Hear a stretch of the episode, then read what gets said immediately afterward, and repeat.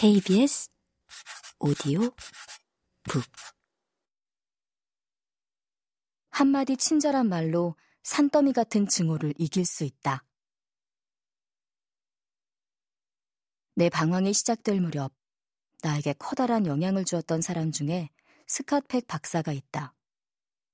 그는 하버드 의대를 나온 박사이며 부유한 미국 동부의 중산층에서 태어난 소위 미국의 지배 세력 WASP, 와스프, 화이트, 앵글로색슨, 기독교이다. 그는 미국 동부의 어느 상류층이 그렇듯 기숙학교를 다녔고 상류층 자제들과 어울리며 그들과 그들 가족들의 지독한 위선에 어린 시절부터 몸서리를 치게 되었고 보통 사람이 경험하는 사춘기의 방황보다 더한 방황을 겪는다. 그리하여 그의 일생을 뒤바꿀 만한 사건을 10대에 경험하는데 그것은 바로 기숙학교를 뛰쳐나온 것이다. 그의 아버지는 화가 머리끝까지 나서 그에게 소리친다. 학교로 돌아가라! 아니면 너를 정신병원에 쳐넣겠다! 열 몇 살 어린 소년인 그는 그 밤을 꼬박 세워 고민한 후 거기서 뜻밖에도 정신병원에 가겠다는 선택을 스스로 한다. 이번까지는 아니지만 처음으로 정신과 상담을 받게 되었고 끝내 위선적인 상류층의 기숙학교로 돌아가지 않았다. 그는 그 결정을 지금도 잘한 것이라고 회고한다. 아무튼 그 후로 그는 미군 의사가 되어 전 세계를 돌아다니며 책을 집필하면서 미국 최대의 지성인으로서 자리매김한다.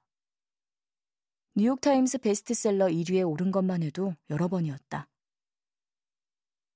내가 처음 집어든 그의 책이 아마도 아직도 가야 할 길인데 그 책은 이렇게 시작한다. 삶은 고해다.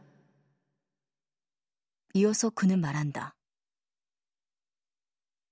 또한 삶은 문제의 연속이다. 삶이 힘든 것은 문제를 직면하고 해결하는 과정이 고통스러워서다. 하지만 당면한 문제를 해결하는 이 모든 과정 속에 삶의 의미가 있다.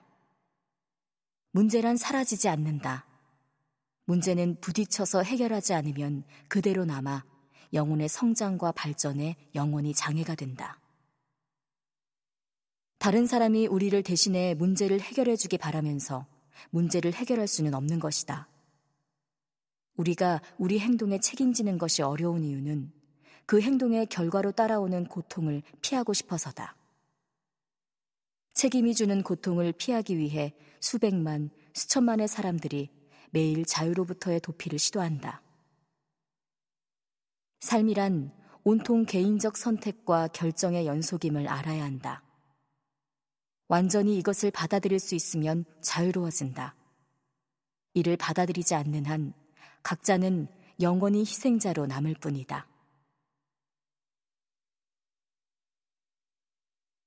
나는 고통이 있거나 인생이 막막하다고 느낄 때 주로 책에서 답을 찾는 사람인데 이 책을 읽어가며 그걸 느꼈다.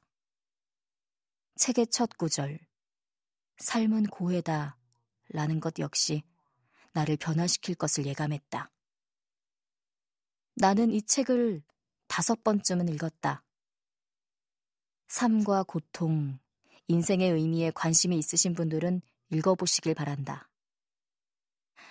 여기서 이 책에 대한 소개를 더하는 것은 이쯤에서 멈추고 나는 그의 통찰 하나를 소개하려고 한다. 아무리 강조해도 지나치지 않은 나 자신에 대한 이야기를 하기 위해서다.